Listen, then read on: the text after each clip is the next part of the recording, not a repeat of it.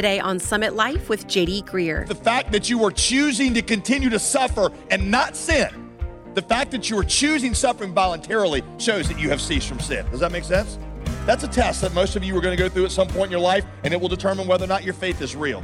You do not determine the reality of your faith by how high you can raise your hands when everything's going well in your life.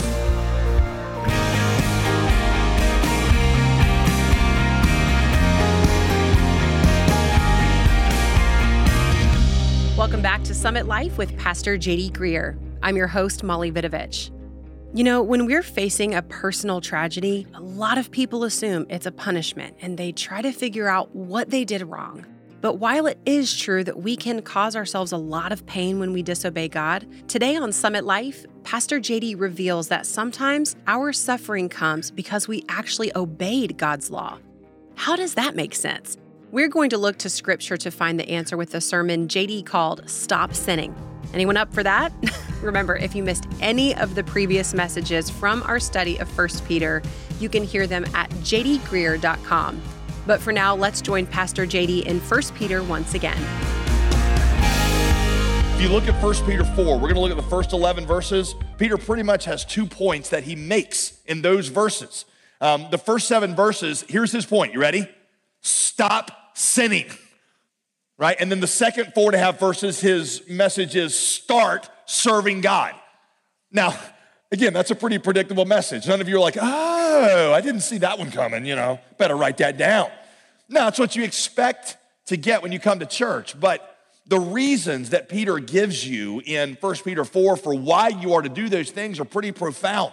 In fact, they're kind of life changing.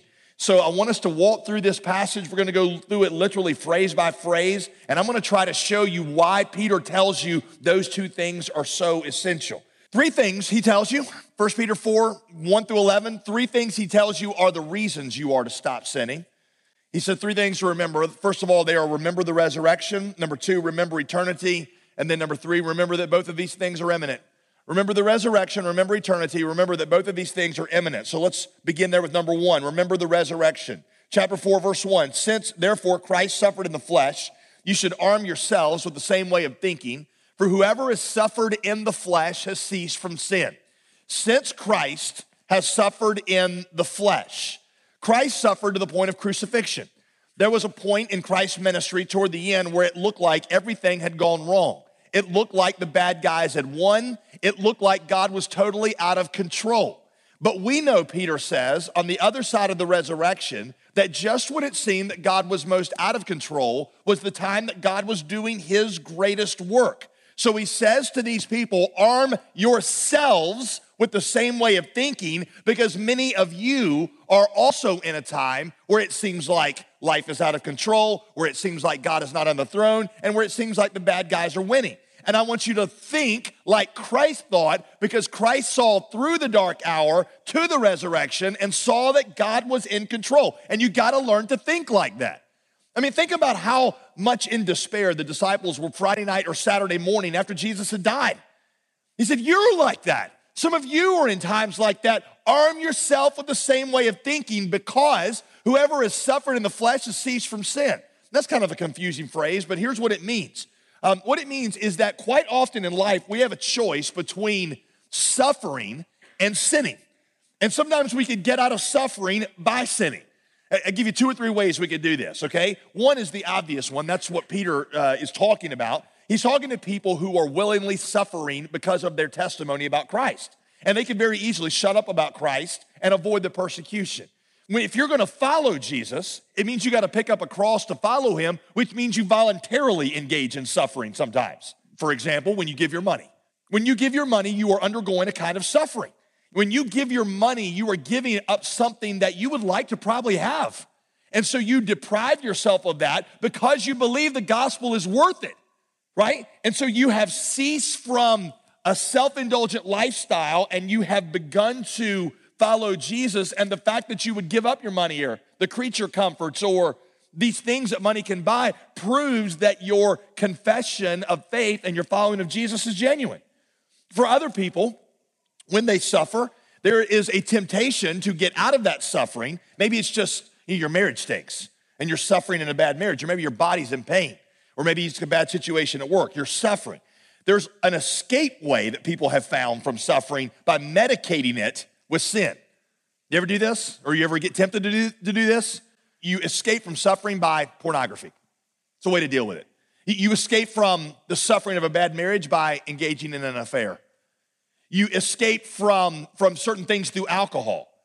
And what Peter says is the fact that you are choosing to continue to suffer and not sin, whether that's denying Christ or quit sacrificing for the mission or medicating with sin, whatever it is, the fact that you are choosing suffering voluntarily shows that you have ceased from sin. Does that make sense? That's a test that most of you are going to go through at some point in your life, and it will determine whether or not your faith is real. You do not determine the reality of your faith by how high you can raise your hands when everything's going well in your life. What shows whether your faith is real is when everything is gone and all you've got left is God about whether He is enough.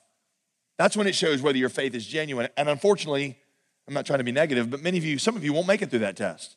And Jesus talked about seed that was scattered and some fell on the ground and sprouted up quickly.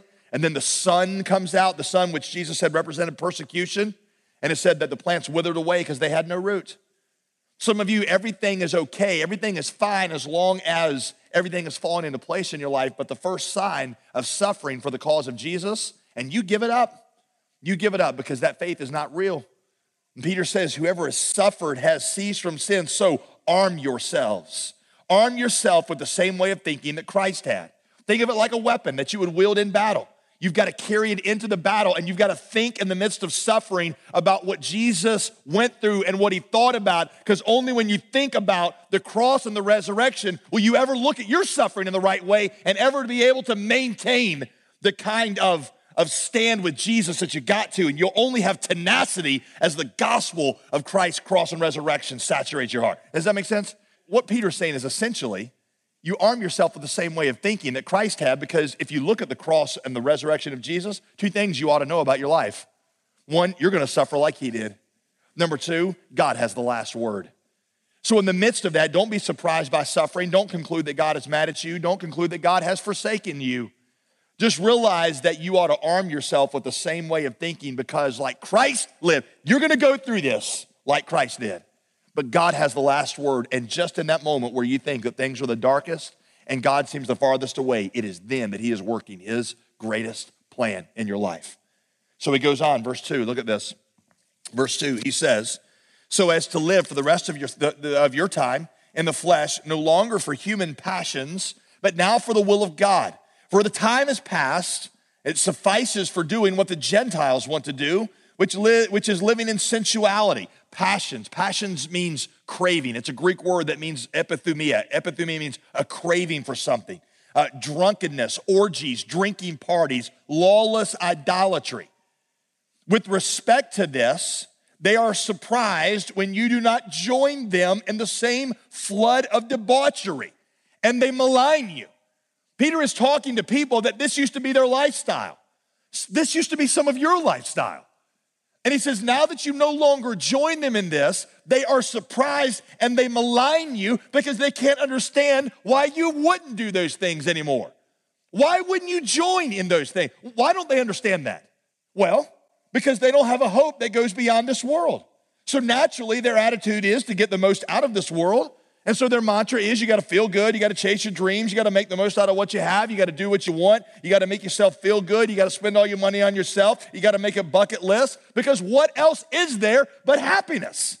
And when you don't join them in that, it scares them and it disturbs them. Here's the great thing about Peter Peter shows you that Christians are supposed to be simultaneously extremely attractive to the world and thoroughly disturbing and disgusting to the world. And by the way, if that's not the reaction you have on people, then you're probably not living as a follower of Jesus. Because Jesus had that reaction. Sinners were unbelievably attracted to him. 1 Peter 3:15. Peter says your life is going to be such that people ask you a reason for the hope that's in you. They ask you what fuels this unbelievable generosity. But they're also disturbing to them so that they malign you. They just make fun of you because they can't, it disturbs them how you live. They'll start a show on TLC called The Virgin Diaries about you where they say, What's wrong with these people? Who would wait to have sex before marriage? And then they find the dumbest, most ill adjusted people to represent our side so they can make fun of them. I'll tell you who waits to have sex before marriage people who believe there's a God in heaven who makes the rules and to whom we got to give an account. Because they don't have any concept of that God, they'll go on making fun of us because they don't have any awareness of, of Him. Who would go live in an unreached people group by choice? Hey, who would voluntarily move away from their family 12,000 miles to go live in a strange culture? Some of you are like, well, if you knew my family, you would understand why I moved 12,000. I'm not talking to you, okay? But normal people, who would voluntarily move 12,000 miles away from their family to live in a culture?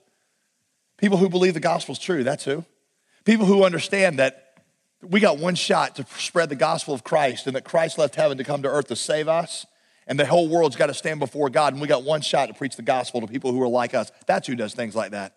You ought to confuse the world how you live. Who would give their money this way? I don't mean, you know, occasionally coming to church and kind of tipping your hat to God and throw a little money in the offering plate. I mean, who would actually divest themselves to leverage their resources, not for personal gain, but to leverage their talents and their resources for the kingdom of God? Who would do that? People who believe that eternity is coming, people who believe that eternity is such, the Bible says, that it makes the nicest place down here look like living in a garbage can. So naturally, we don't take our resources and try to just make the most of things down here. We want to invest it in eternity. People who believe that they are saved because Christ has been generous with them, that's who lives that way. He says, Your life, because of the resurrection, ought to make them both unbelievably attracted to you and simultaneously repulsive to them. Are you having that effect on people? If not, you are probably not a follower of Jesus. I don't, I'm not trying to be ugly, I'm just saying, right? Because what you probably are is you're somebody who's added a little, you know, God mix to your cocktail of life. That's an original analogy, by the way, all right? You've added a little God to this mix where you're a little bit more moral, but you're just kind of boring. It's like you, you kind of cut some of the extreme sins out. You got a little definition. You found some purpose, you know, and and but that's not what Jesus is talking about when he's talking about following him. It's not what Peter's talking about. He's talking about living with such hope in the midst of pain that it blows people's minds. About being so radically generous with your money that they can't understand it. Because that's what Jesus was like. They couldn't get a hold of him. And when the apostles were like that, that's why, by the way, the apostles were so indomitable. You know, you, I mean, you think about what you would do with an apostle. You know, like in Acts, they're always trying to shut them up. Like, hey, you better, you better shut up, or we're going to beat you. And Paul's like, well, I suppose that the sufferings of this life are not worthy to be compared with the glory that shall be revealed in us. All right, well then we'll kill you. Well, for me to live as Christ, to die as gain. Well, then we'll leave you alone. I just told you to live as Christ. Well, then we'll just shut you up in prison. Well, I might get some writing done while I'm in there. I don't know. I mean, there's all kinds of stuff I can do. You can't stop them because there was this hope, this sense that they lived with of what God was doing. It drove them crazy and blew their minds all at the same time. Thanks for joining us for Summit Life with JD Greear. We'll get back to today's teaching in a moment, but first, I've got a question for you. Have you ever wondered how to start gospel conversations with people around you? Friends, coworkers, neighbors, or even family members? Is it just really hard for you? Sometimes it feels like, even with the best of intentions, life just gets in the way, and before you know it, that spiritual conversation you meant to have never happens. I know I've been there. And if you have too, we have a great resource for you this month. It's a book called Sent Living a Life That Invites Others to Jesus. We're excited to send a copy to anyone who supports this ministry with a gift of $35 or more. Simply give us a call at 866 335 5220 or visit our website at jdgreear.com to give right now. Now let's get back to today's teaching here on Summit Life. Peter goes on, verse 5, but they will give an account to him who's ready to judge the living and the dead. Peter's like, they don't have the last word. God has the last word. You keep your eyes on that because that's what fueled Christ in the midst of the cross. God has the last word. He goes on, well, here's number two, by the way. Remember eternity. This is verse five and six. Remember eternity. Your belief in the resurrection could, should cause you to live in a way, to do things with your money that is baffling to people. Peter goes on to develop this. Look at this, verse six. All right, this is kind of a confusing verse, so I need you to put your theological big boy pants on. Verse six. For this is why the gospel was preached even to those who were dead that they're judged in the flesh the way people are, they might live in the spirit the way God does. Now, that's kind of confusing, right? You're like, wait, gospel preached to people that are dead? So, well, first of all, let me tell you what this doesn't mean before I tell you what it does mean. It does not mean that after people die, somebody goes and preaches the gospel to them when they're dead and they get a second chance to trust in Jesus. So that's what he's not saying. What he is saying is this listen, the gospel was preached to people who are now dead when they were alive. The gospel was preached to them when they were alive, but they're dead now. And many of them died, some of them in extreme poverty and in the midst of persecution, just like Jesus died, but now they live in the resurrection like God does. And then Peter kind of is asking a dumb question. He's like, Don't you think the people that believed the gospel then and are living in eternity now, don't you think they're glad that they chose to follow Jesus and not follow sin? I mean, it's kind of a dumb question, right? I mean, nobody in eternity is going, man, I wish I would have indulged the flesh more and given up less. Nobody says that. He says, of course, in eternity, that's how they think because they're, they're living in the presence of God. And what he says to them is, you are soon going to be in eternity. And you need to start living now like you will have wished you would lived when you are at that point. Psalm 90, verse 12. So teach us to number our days that we may apply our hearts to learn wisdom. So teach us to number our days so that we may apply our hearts to learn wisdom. What does that verse mean? Martin Luther translated that verse this way Lord, teach us to think about death so that we might know how to live. Because it is only when we start to think about eternity that we will develop the right attitude toward our life now. It is only as we think through our lives through the lens of eternity that we will develop the right priorities. You are going to die, all of you, and you're going to stand before God. And when you die and stand before God, nothing that you've accomplished on earth is going to matter at all. Steve Jobs a man who's literally accomplished more than anybody else in our generation. Steve Jobs, I knew that as he approached death, he said, it was in this interview, when I die, nothing I've accomplished on earth matters to me anymore. All that matters is God and eternity, and if it's true. Do you understand that you will very soon be in eternity? Relatively speaking, James says that our life is like a mist. It's like, it's like a vapor that you, like in the morning when it, if you blow on the mirror, just lasts for a moment. He says, that's how brief your life is. And you better start living now like you will wish you had lived when you are at that point because it is sooner than you and I think. Fast forward your life 100 years and live from that vantage point. What will you wish you had done with your life? What will you wish you had done with your money? What will you wish you had decided about Jesus? And start to think that way. Remember eternity. In verse 7, he gives you a third motivation to stop sinning. The end of all things is at hand. Therefore, be self controlled and sober minded. Right, number three, remember that both those things, the resurrection and eternity, both of them are imminent.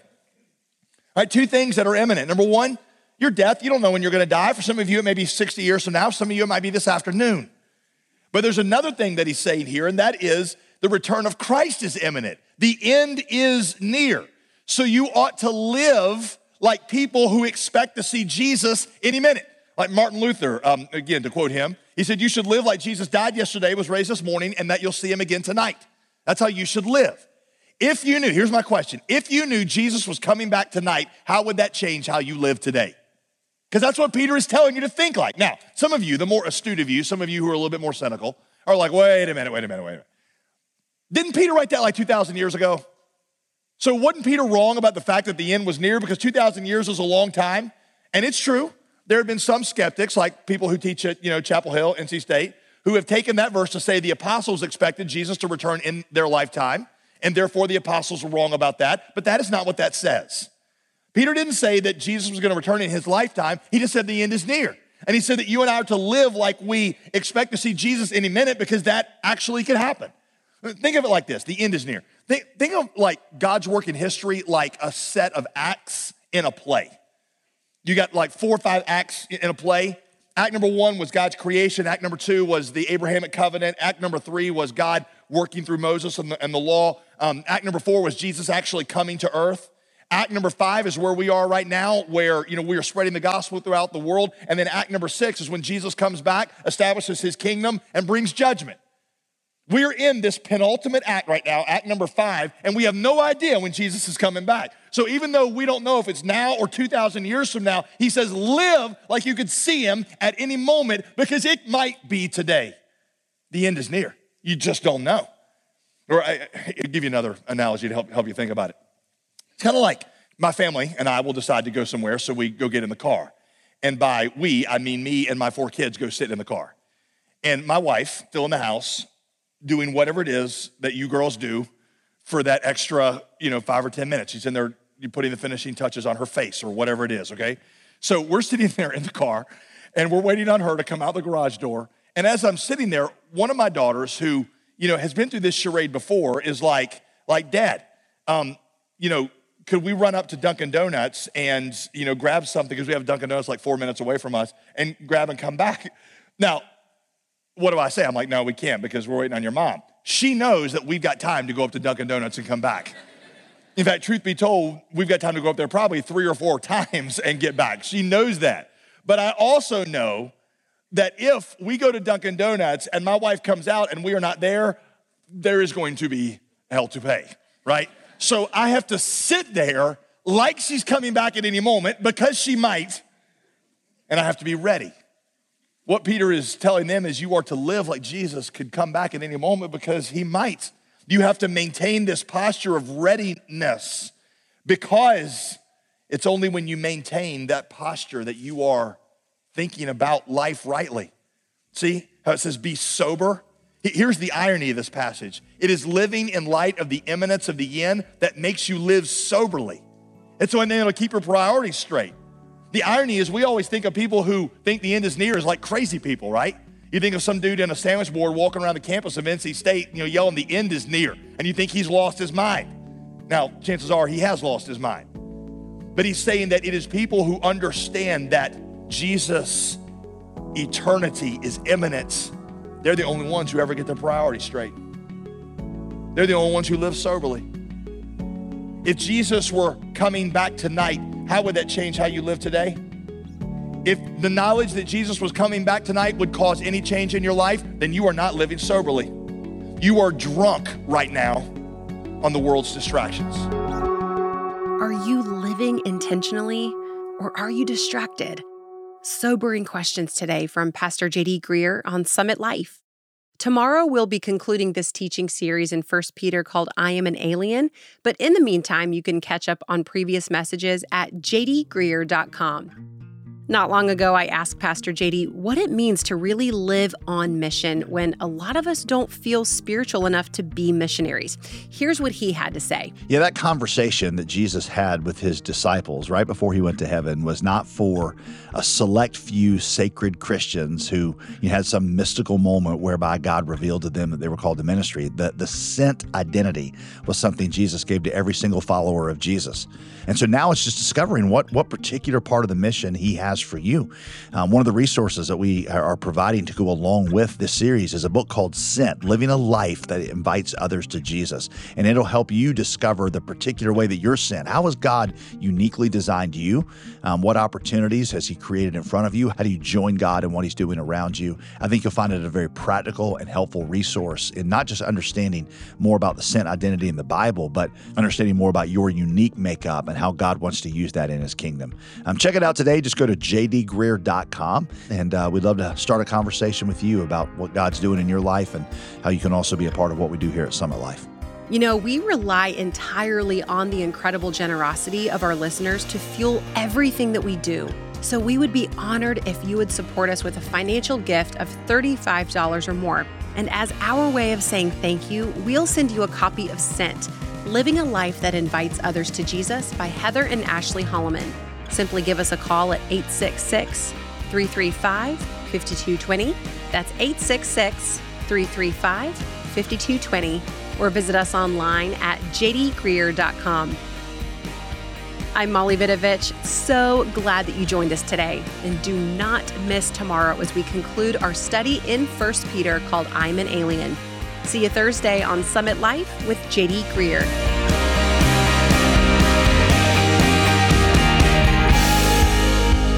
Today's program was produced and sponsored by JD Greear Ministries.